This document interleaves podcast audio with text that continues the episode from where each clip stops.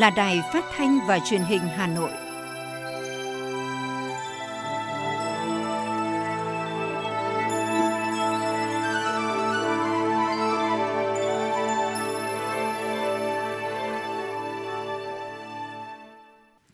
Thưa quý vị và các bạn, bây giờ là chương trình thời sự của Đài Phát thanh và Truyền hình Hà Nội, phát trực tiếp trên sóng phát thanh tần số FM 90 MHz. Tối nay thứ tư ngày 16 tháng 3 năm 2022, chương trình có những nội dung chính sau đây.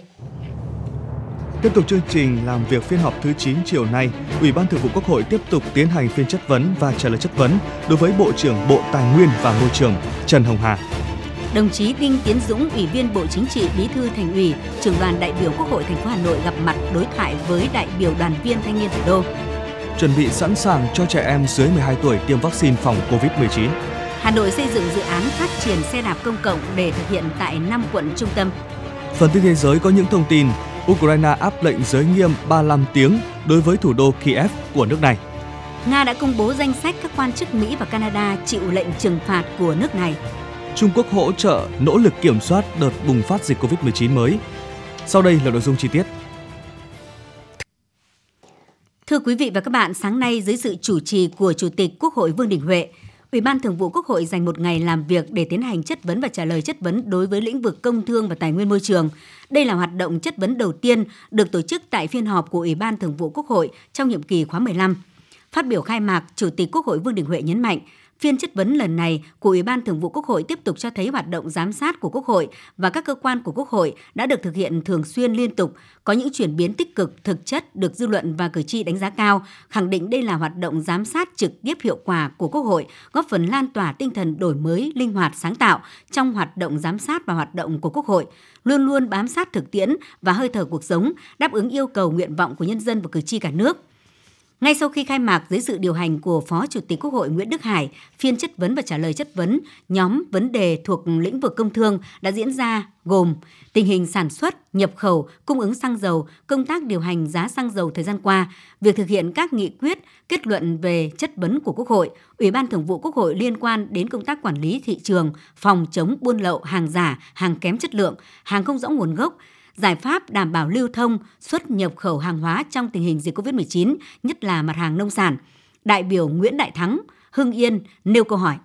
Thời gian qua, giá dầu thế giới luôn tăng cao, nguồn cung trong nước bị thiếu hụt do nhà máy lọc dầu Nghi Sơn giảm sản lượng sản xuất vì gặp khó khăn về tài chính. Từ đó, phụ phí mỗi thùng dầu nhập khẩu tăng từ 2 đến 3 lần so với năm 2021, dẫn đến nhiều doanh nghiệp đầu mối nhập khẩu xăng dầu buộc phải giảm chiết khấu của các đại lý Giá bán xăng dầu của nhiều đại lý có thời điểm không đủ bù chi phí nên xảy ra hiện tượng một số đại lý, cửa hàng xăng dầu tư nhân găm hàng, treo biển hết xăng chờ tăng giá. Giá bán lẻ xăng dầu trong nước lên cao nhất trong 8 năm qua đã ảnh hưởng đến sản xuất phát triển kinh tế và đời sống của nhân dân. Đề nghị Bộ trưởng có giải pháp như thế nào trong thời gian tới để đảm bảo hài hòa lợi ích giữa nhà nước, doanh nghiệp và người dân, đảm bảo đủ nguồn cung xăng dầu trong nước. Xin trân trọng cảm ơn Bộ trưởng.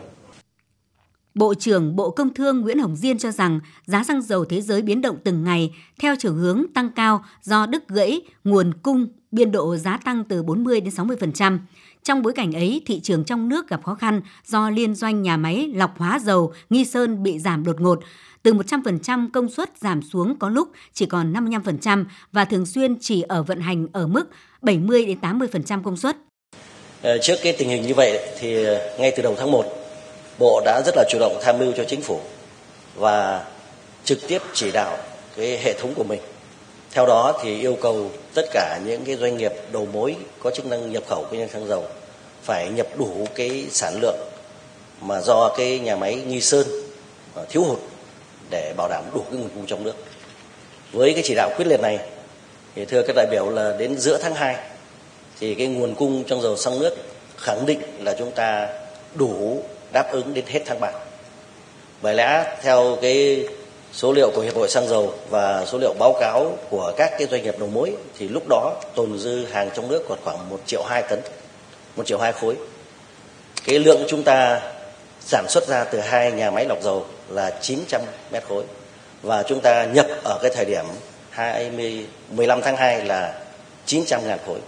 Như vậy là chúng ta có là 3 triệu khối đủ cái điều kiện để cung ứng cho đến hết tháng 3. Sản lượng dầu chúng ta dùng trong mỗi tháng bình quân khoảng 1 triệu 9, 1 triệu 8 đến 1 triệu 9 mét khối. Thế mà chúng ta có 3 triệu mét khối ở giữa tháng 2 thì nghĩa là hết tháng 3 mới mới mới hết được cái lượng xăng dầu như vậy. Thế và Bộ cũng tiếp tục chỉ đạo các cái doanh nghiệp đầu mối là tiếp tục có kế hoạch nhập khẩu trong tháng 3 vượt với cái sản lượng nhập khẩu bình thường. Mỗi tháng chúng ta nhập khẩu bình thường là có 500.000 khối. Nhưng mà theo chỉ đạo của Bộ thì phải nhập lên gấp 2 lần, tức là từ một à, ngàn khối trở lên, à một triệu khối trở lên. Thế như vậy là cái nguồn cung chúng ta khẳng định là không lúc nào thiếu. Về giá, Bộ trưởng Nguyễn Hồng Diên cho rằng Liên Bộ Tài chính Công Thương đã điều hành theo đúng quy định của pháp luật, tức là 10 ngày một lần và bám sát giá thế giới. Giá xăng dầu thế giới đã tăng từ 40 đến 46% so với năm 2021, nhưng trong nước mới tăng 29%, thấp hơn so với thế giới. So sánh như vậy, để thấy rằng giá xăng dầu trong nước đã được điều hành linh hoạt và phù hợp. Mức hỗ trợ hiện tại đang ở mức dao động từ 500 đến 1.500 đồng một lít xăng dầu. Gần đây khi giá tăng cao, Bộ Công Thương cùng các bộ ngành liên quan đã tham mưu chính phủ kiến nghị Quốc hội giảm thuế môi trường, qua đó giảm giá xăng dầu, hỗ trợ quá trình phục hồi kinh tế nhanh hơn. Tiếp tục chương trình làm việc chiều nay, Ủy ban Thường vụ Quốc hội tiến hành phiên chất vấn và trả lời chất vấn đối với Bộ trưởng Bộ Tài nguyên và Môi trường Trần Hồng Hà. Theo chương trình, Bộ trưởng Trần Hồng Hà trả lời chất vấn các nội dung. Thứ nhất là việc thực hiện nghị quyết về chất vấn và giám sát chuyên đề của Quốc hội liên quan đến quy hoạch, quản lý sử dụng đất đai tại đô thị.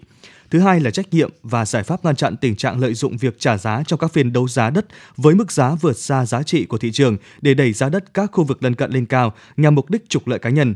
Thứ ba là việc thực hiện các hợp đồng mua bán chuyển nhượng, hứa mua, hứa bán về đất đai thời gian qua và việc giải quyết các khiếu nại, tố cáo liên quan đến lĩnh vực này. Thứ tư là việc kiểm soát hoạt động xả thải của các nhà máy xử lý chất thải công nghiệp, vấn đề thu gom vận chuyển xử lý chất thải rắn sinh hoạt, chất thải liên quan đến phòng chống dịch COVID-19. Thứ năm là vấn đề ô nhiễm nước thải, rác thải sinh hoạt và giải pháp đầu tư xây dựng nhà máy xử lý tại các địa phương.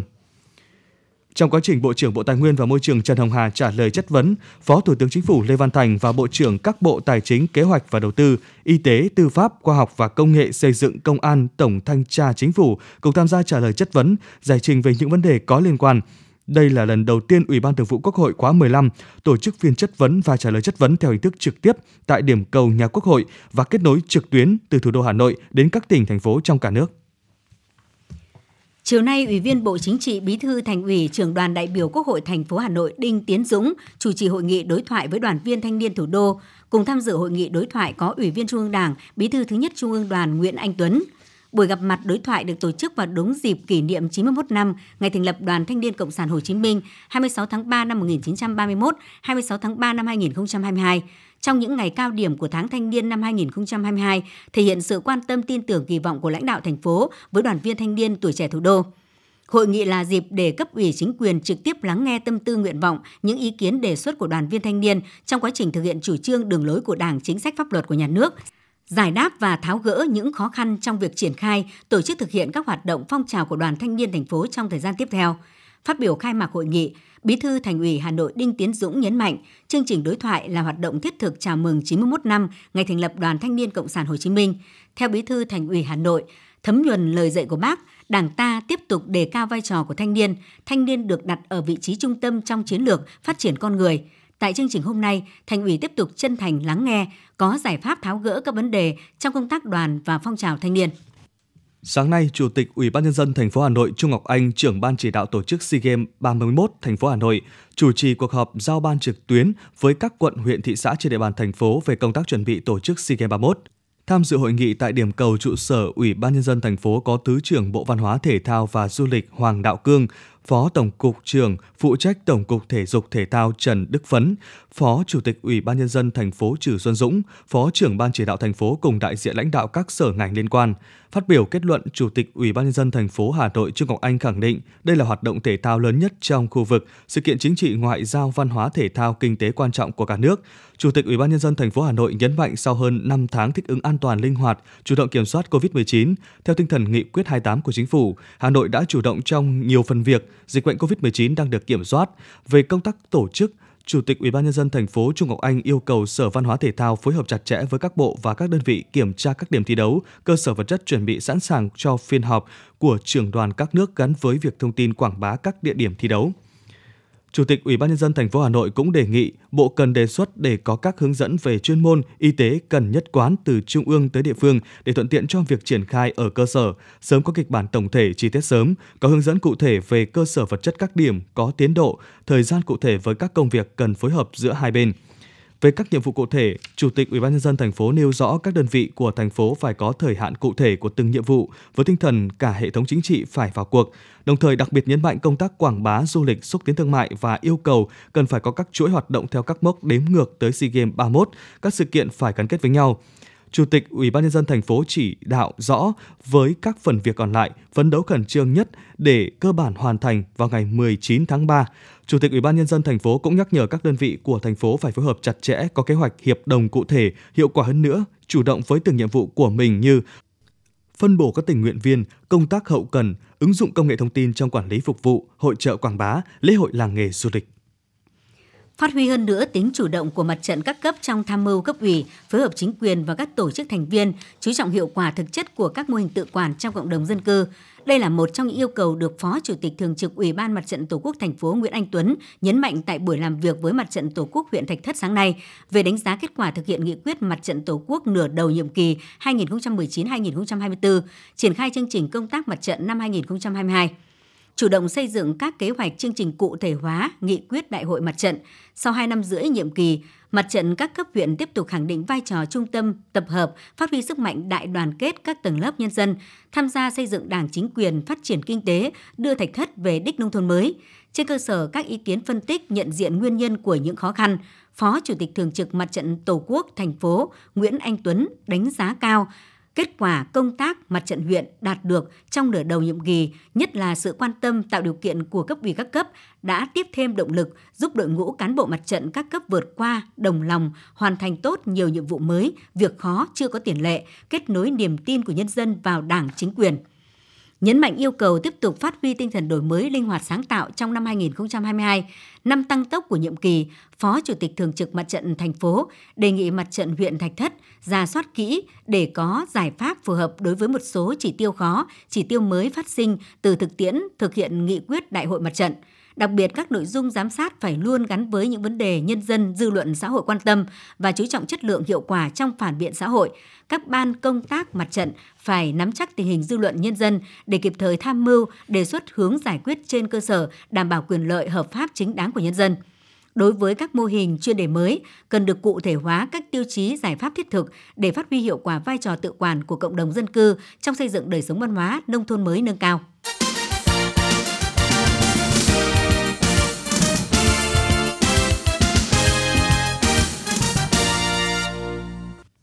Thưa quý vị và các bạn, trong khuôn khổ chuyến thăm chính thức của Tổng thống Syria Leon và phu nhân đến Việt Nam, sáng nay diễn đàn doanh nghiệp giữa Việt Nam, Syria, Leon đã được tổ chức nhằm thúc đẩy cơ hội hợp tác và tìm kiếm đầu tư giữa hai bên. Tại diễn đàn, các đại biểu nhận định Việt Nam và Syria Leon có nhiều tiềm năng trong hợp tác nông nghiệp, Sierra Leone coi Việt Nam là một trong những đối tác hàng đầu và mong muốn đẩy mạnh hợp tác song phương trong lĩnh vực thủy sản, sản xuất lúa gạo và cử các chuyên gia Việt Nam sang Sierra Leone. Nhân dịp này, đã có nhiều doanh nghiệp giữa hai nước ký kết hợp tác đầu tư nhằm khai thác thế mạnh của hai bên. Cũng trong sáng nay tại Hà Nội, trong khuôn khổ chuyến thăm chính thức Việt Nam của Tổng thống nước Cộng hòa Sierra Leone, Julius Madabio, ông Jacob Suzu Safa, Bộ trưởng chủ nhiệm văn phòng Tổng thống, đại diện chính phủ Sierra Leone và Chủ tịch Hội đồng Quản trị Tập đoàn FPT Trương Gia Bình đã ký kết thỏa thuận hợp tác thúc đẩy chuyển đổi số quốc gia và đào tạo nhân lực số cho Sierra Leone. Lễ ký diễn ra dưới sự chứng kiến của lãnh đạo cấp cao chính phủ Sierra Leone và đại diện các doanh nghiệp – Trước đó ngày 15 tháng 3, trong khuôn khổ chuyến thăm Việt Nam, Tổng thống Julius Maada Bio và phu nhân cùng đoàn đại biểu cấp cao Cộng hòa Sierra Leone cũng đã thăm Đại học FPT tại khu công nghệ cao Hòa Lạc, Hà Nội. Sau đây là thông tin giá cả thị trường đáng chú ý trong ngày 16 tháng 3. Theo một số doanh nghiệp phân phối xăng dầu tại miền Bắc, kỳ điều chỉnh ngày 21 tháng 3 sắp tới sẽ có vài phương án. Thứ nhất, nếu trong điều kiện giá dầu thô duy trì như hiện nay thì giá bán lẻ xăng trong nước sẽ giảm quanh mức 1.500 đồng một lít và dầu quanh mức 2.000 đồng một lít. Thứ hai, nếu dầu thô bật tăng lại mức 110 đến 130 đô la Mỹ một thùng thì các mặt hàng này vẫn sẽ tiếp tục tăng. Theo nhiều đại lý, doanh nghiệp phân phối xăng dầu cho biết, hiện mức chiết khấu đã tăng lên ở mức 1.200 đồng đến 1.300 đồng một lít đối với xăng dầu, đồng thời nguồn hàng cũng cải thiện hơn trước. Nếu tính từ đầu năm đến nay, giá thép cây liên tục được công ty này tăng giá. Cụ thể từ đầu năm đến nay, giá thép cây đã 6 lần tăng giá, trong đó lần tăng cao nhất là ngày 15 tháng 3 với mức tăng thêm 600.000 đồng một tấn chưa bao gồm VAT. Từ đầu tháng 3 đến nay, giá thép cuộn xây dựng đã qua 3 lần tăng giá với tổng mức tăng lên tới 1,5 triệu đồng một tấn và đến ngày 15 tháng 3 tăng 600.000. Tổng cộng từ đầu năm đến nay, giá thép cuộn xây dựng đã tăng tới 2,45 triệu đồng một tấn. Trong khi giá bán các sản phẩm chăn nuôi vẫn eo uột trong thời gian dài thì giá thức ăn chăn nuôi tăng vùn vụt. Mới đây, nhiều doanh nghiệp tăng giá mặt hàng thức ăn chăn nuôi từ 2.000 đến 4.000 đồng một kg. Tính từ cuối năm 2020 đến nay, giá thức ăn chăn nuôi đã tăng 10 lần.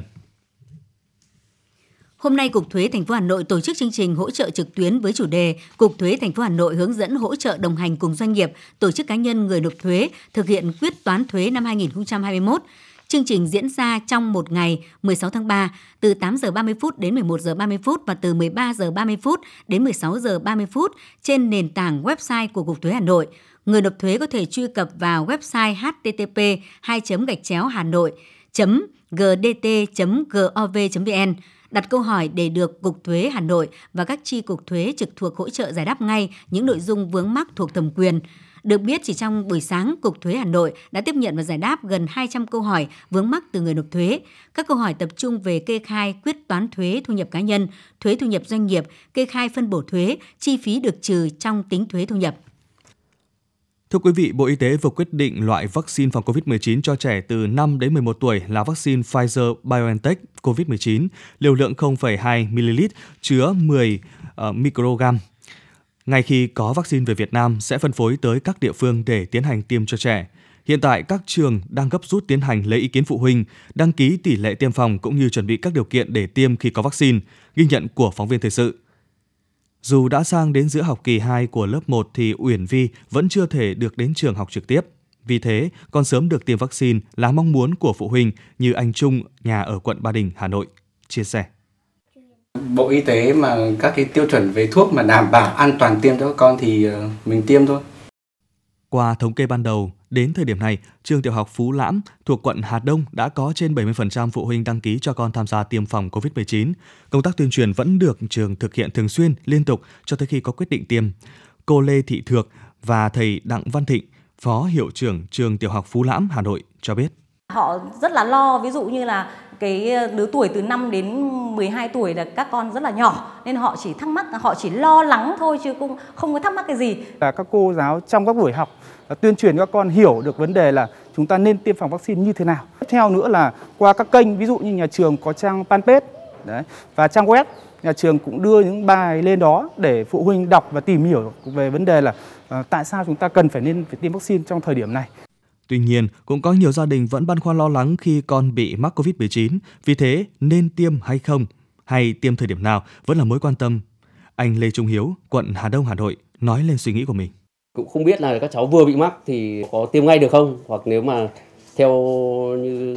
có nghĩa theo như khoa học hoặc theo như các chuyên gia thì họ theo là sau từ khi mắc thì đến khoảng bao nhiêu lâu sau thì tiêm được theo chuyên gia, trong bối cảnh F0 tăng nhanh, các biến chủng có xu hướng thay đổi liên tục nên việc tiêm vaccine phòng COVID-19 là biện pháp bảo vệ để trẻ an toàn hơn giữa đại dịch. Song với trẻ đã mắc COVID-19 thì quá trình tiêm cần phải được triển khai rất cẩn trọng. Phó giáo sư tiến sĩ Nguyễn Tiến Dũng, Phó Chủ tịch Hội hô hấp nhi Việt Nam cho biết. Mắc rồi thì, thì, thì về mặt cơ sở khoa học là anh có miễn dịch tự nhiên rồi. Dù cái miễn dịch đấy nó như thế nào thì nó vẫn hơn là vaccine tôi đảm bảo như vậy bởi vì vaccine là học học theo cái cái cái cái phản ứng tự nhiên của cơ thể rồi để cho nên cái phản ứng tự nhiên cái miễn dịch tự nhiên rồi ờ, đã mắc bệnh rồi thì muốn tiêm lại phải hết sức cẩn thận Bộ Y tế dự định cuối tháng 3 bắt đầu nhận được vaccine, hoàn thành kiểm định để bắt đầu cấp phát và tiêm cho trẻ từ 5 đến 11 tuổi với liều lượng 0,2 ml. Xin chuyển sang những thông tin về giao thông đô thị. Phó Chủ tịch Ủy ban nhân dân thành phố Hà Nội Dương Đức Tuấn đã ký ban hành công văn số 739 về việc mở lại hoạt động không gian đi bộ trên địa bàn quận Hoàn Kiếm. Theo đó, Ủy ban nhân dân thành phố đồng ý với đề nghị của Ủy ban nhân dân quận Hoàn Kiếm về việc mở lại không gian đi bộ trên địa bàn quận Hoàn Kiếm, thời gian áp dụng từ ngày 18 tháng 3 năm 2022 Cùng với việc chấp thuận đề xuất của quận Hoàn Kiếm, Ủy ban nhân dân thành phố cũng giao các đơn vị liên quan thực hiện công tác phòng chống dịch COVID-19 theo chỉ đạo của Trung ương và thành phố, bảo đảm an toàn cho nhân dân, du khách, trật tự đô thị, vệ sinh môi trường và trật tự an toàn giao thông khi mở lại không gian đi bộ quận Hoàn Kiếm. Hà Nội vừa nhất trí giao Sở Giao thông Vận tải Hà Nội xây dựng dự án phát triển xe đạp công cộng để thực hiện tại 5 quận trung tâm. Xe đạp được sử dụng để phục vụ người dân tại 5 quận trung tâm bao gồm xe đạp truyền thống, xe điện hai bánh. Theo đó, giai đoạn 1 thực hiện trong một năm sẽ đầu tư 1.000 xe đạp, trong đó có 500 xe đạp truyền thống và 500 xe đạp điện. Số xe này sẽ được bố trí tại từ 70 đến 80 vị trí tại các quận Ba Đình, Tây Hồ, Đống Đa, Thanh Xuân và các điểm cạnh lối lên xuống của tuyến tàu điện đường sắt đô thị Cát Linh Hà Đông. Thời gian dự kiến thực hiện năm 2022 đến năm 2023. Giai đoạn 2 dự kiến từ năm 2023 đến năm 2024, dự án mở rộng vùng phục vụ tới khoảng 3.000 xe đạp, bố trí tại 350 địa điểm. Tổng chi phí của dự án là khoảng 26 tỷ đồng. Nhà đầu tư tự bỏ vốn và khai thác. Dự án dự kiến thực hiện thí điểm trong vòng 18 tháng. Mức phí được đưa ra để người dân có thể sử dụng xe đạp điện là khoảng 20.000 đồng một giờ hoặc 200.000 đồng một ngày. Trước thông tin về việc triển khai dự án đường vành đai 4 vùng thủ đô, giá đất tại nhiều huyện ngoại thành của Hà Nội đã tăng nay lại tiếp tục tăng nhiều hơn so với năm 2021. Nhiều người môi giới nhà đất đã dựa vào thông tin về tuyến đường đi qua để quảng cáo trên mạng xã hội, đẩy giá đất trong khu vực lên cao. Tuy có một số người thu lợi lớn nhờ giá đất ăn theo quy hoạch, song các chuyên gia cũng cảnh báo cần cẩn trọng khi đầu tư để tránh tiền mất tật mang. Công ty cổ phần vận tải đường sắt Sài Gòn cho biết sẽ tạm dừng chạy đôi tàu thống nhất SE3 SE4 giữa Hà Nội và thành phố Hồ Chí Minh, cắt giảm hành trình và chỉ chạy giữa Đà Nẵng, thành phố Hồ Chí Minh. Theo đó, từ ngày 15 tháng 3 đến ngày 24 tháng 4, đơn vị này không tổ chức chạy tàu SE4 từ ga Sài Gòn đến ga Hà Nội. Từ ngày 17 tháng 3 đến ngày 26 tháng 4, không tổ chức chạy tàu SE3 từ ga Hà Nội đến ga Sài Gòn. Lý do cắt giảm để nâng cao hiệu quả tổ chức chạy tàu trong điều kiện bố trí các điểm chạy chậm, phục vụ thi công dự án đường sắt 7.000 tỷ tuyến phía Bắc Nam. Tổng công ty Đường sắt Việt Nam cho biết quy định đổi trả vé tàu mới áp dụng từ nay tới hết ngày 31 tháng 5 năm 2022, trừ giai đoạn nghỉ lễ 30 tháng 4 mùng 1 tháng 5. Theo đó, với vé cá nhân, người mua vé có nhu cầu đổi phải thực hiện trước 24 tiếng so với giờ tàu chạy trở lên. Lệ phí là 20.000 đồng một vé, không áp dụng đổi với vé tàu tập thể. Với khách cá nhân có nhu cầu trả vé tàu, thủ tục trả vé phải thực hiện trước ít nhất 4 tiếng so với giờ tàu chạy. Lệ phí áp dụng là 20% giá vé nếu trả vé trong thời gian dưới 24 tiếng so với giờ tàu chạy và phí 10% giá vé nếu trả trước 24 tiếng trở lên. Với vé tập thể, khi trả vé phải thực hiện trước tối thiểu 24 tiếng so với giờ tàu chạy. Lệ phí áp dụng là 20% giá vé với khách trả vé trong thời gian dưới 72 tiếng trước giờ tàu chạy và 10% nếu trả trước từ 72 tiếng trở lên. Bộ Công an đã công bố số điện thoại đường dây nóng tiếp nhận tin phản ánh về tiêu cực tham nhũng của các cán bộ, chiến sĩ công an, cơ quan, tổ chức, cá nhân có thể trực tiếp phản ánh thông tin về những hiện tượng tiêu cực, tham nhũng của cán bộ, chiến sĩ công an đến đường dây nóng của Bộ Công an theo số điện thoại 069 232 6555. Đường dây nóng được đặt tại Thanh tra Bộ Công an số 3 Nguyễn Thượng Hiền, phường Nguyễn Du, quận Hai Bà Trưng, Hà Nội. Ngày 16 tháng 3, Công an huyện Đông Anh cho biết đang tạm giữ hình sự 20 thanh thiếu niên từ 16 đến 20 tuổi, sinh sống chủ yếu trên địa bàn huyện Đông Anh để làm rõ hành vi gây dối trật tự công cộng. Những thanh niên này được xác định từ hai nhóm khác nhau do mâu thuẫn trên mạng xã hội đã hẹn nhau giải quyết mâu thuẫn, cầm theo nhiều giáo dài tự chế, dao kiếm. Nhận được tin báo, đội cảnh sát hình sự, đội cảnh sát giao thông và trật tự công an huyện Đông Anh đã triển khai nhiều mũi trinh sát vây bắt các đối tượng, thu giữ tại chỗ hung khí chuẩn bị gây án mà các đối tượng mang theo, đồng thời gửi giấy mời triệu tập những đối tượng còn lại. Công an huyện Đông Anh đang điều tra làm rõ vụ việc. Bộ Công an đưa ra cảnh báo về hiện tượng thời gian gần đây nhiều người dân phản ánh điện thoại nhận được các tin nhắn lệnh truy nã. Thông qua vụ việc nêu trên, Bộ Công an cảnh báo người dân cần cảnh giác bởi đây là tin nhắn giả mạo, tiềm ẩn nhiều nguy cơ lừa đảo chiếm đoạt tài sản. Bộ Công an khẳng định cơ quan công an không gửi lệnh truy nã bằng tin nhắn điện thoại. Các tin nhắn với nội dung tương tự là giả mạo, người dân cần cảnh giác tránh không bị kẻ gian lợi dụng để lừa đảo.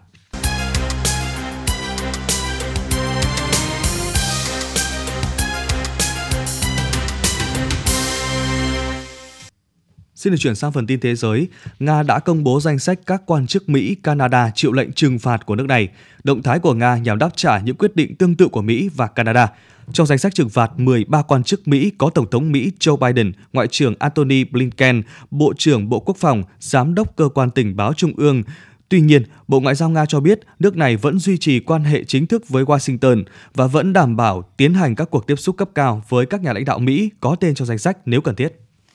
Một lệnh giới nghiêm kéo dài 35 tiếng tại thủ đô Kiev của Ukraine bắt đầu có hiệu lực từ lúc 20 giờ ngày 15 tháng 3 giờ địa phương, tức 1 giờ sáng nay 16 tháng 3 theo giờ Việt Nam. Cụ thể vào thời điểm này, việc di chuyển xung quanh thành phố Kiev mà không có giấy thông hành sẽ bị cấm, ngoại trừ việc tới nơi trú bom. Ông nhận định đây là một thời điểm khó khăn, đồng thời kêu gọi người dân thủ đô Kiev chuẩn bị sẵn sàng ở nhà hoặc ở nơi trú ẩn trong hai ngày tới. Thủ tướng Liên bang Nga Mikhail Mishutin cho biết kế hoạch hỗ trợ nền kinh tế Nga bao gồm hơn 100 sáng kiến trị giá khoảng 100 tỷ rúp, tương đương với 10 tỷ đô la Mỹ. Theo Thủ tướng, kế hoạch này bao gồm hơn 100 sáng kiến, không bao gồm các sáng kiến đã được thông qua và đang thực hiện. Tổng số tiền để hỗ trợ theo gói sáng kiến này ước tính khoảng 1.000 tỷ rúp. Ngoài ra, chính phủ Nga cũng đề xuất một số biện pháp chung với các đối tác trong Liên minh Kinh tế Á-Âu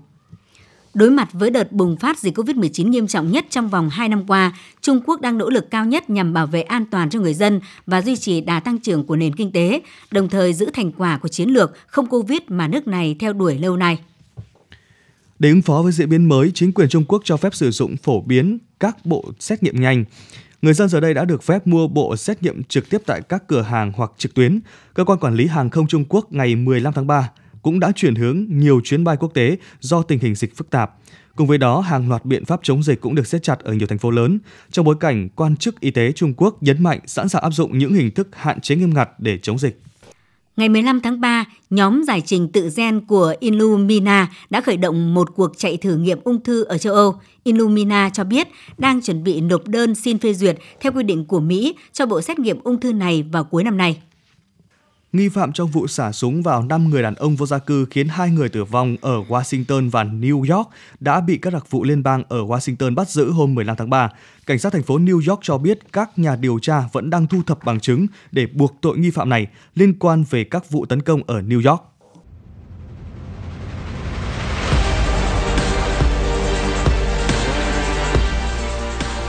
Bản tin thể thao Bản tin thể thao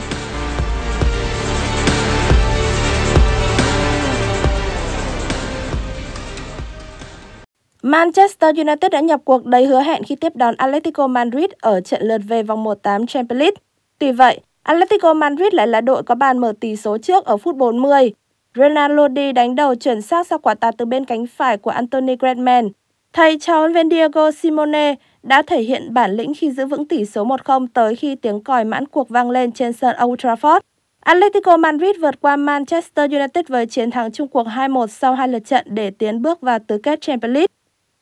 Ở trận đấu cùng giờ Benfica đã bị Ajax dồn ép nghẹt thở nhưng cũng giành chiến thắng 1-0 với pha làm bàn đầy tranh cãi. Darwin Nunes bật cao đánh đầu tung lưới Ajax ở phút 77 trong tình huống cố định, sau khi Edson Alvarez cho rằng mình không phạm lỗi dẫn tới quả phạt của Benfica. Trung cuộc Benfica vượt qua Ajax với tỷ số 3-2 sau hai lượt trận và nối gót Atletico Madrid, Real Madrid, Liverpool, Man City, Bayern Munich và tứ kết Champions League mùa này.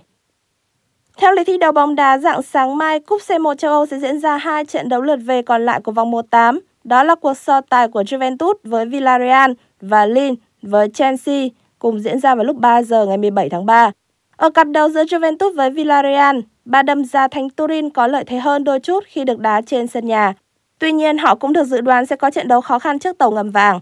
Trong khi đó, ở cuộc so tài của Lille với Chelsea, với lợi thế thắng 2-0 ở lượt đi, Chelsea có đủ bản lĩnh và kinh nghiệm để bảo vệ thành quả.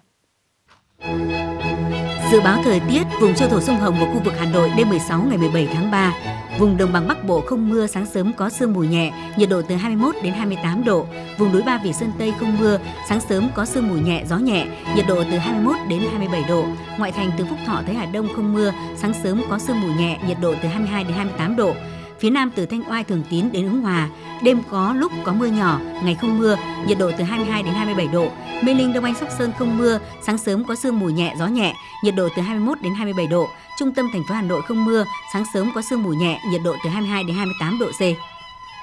Quý vị và các bạn vừa nghe chương trình Thời sự tối của Đài Phát thanh và Truyền hình Hà Nội. Chịu trách nhiệm sản xuất Phó Tổng giám đốc Nguyễn Tiến Dũng, chương trình do biên tập viên Kiều Oanh, Nguyễn Hằng, phát thanh viên Quang Anh Thanh Hiền và kỹ thuật viên Bảo Tuấn thực hiện. Thân ái chào tạm biệt.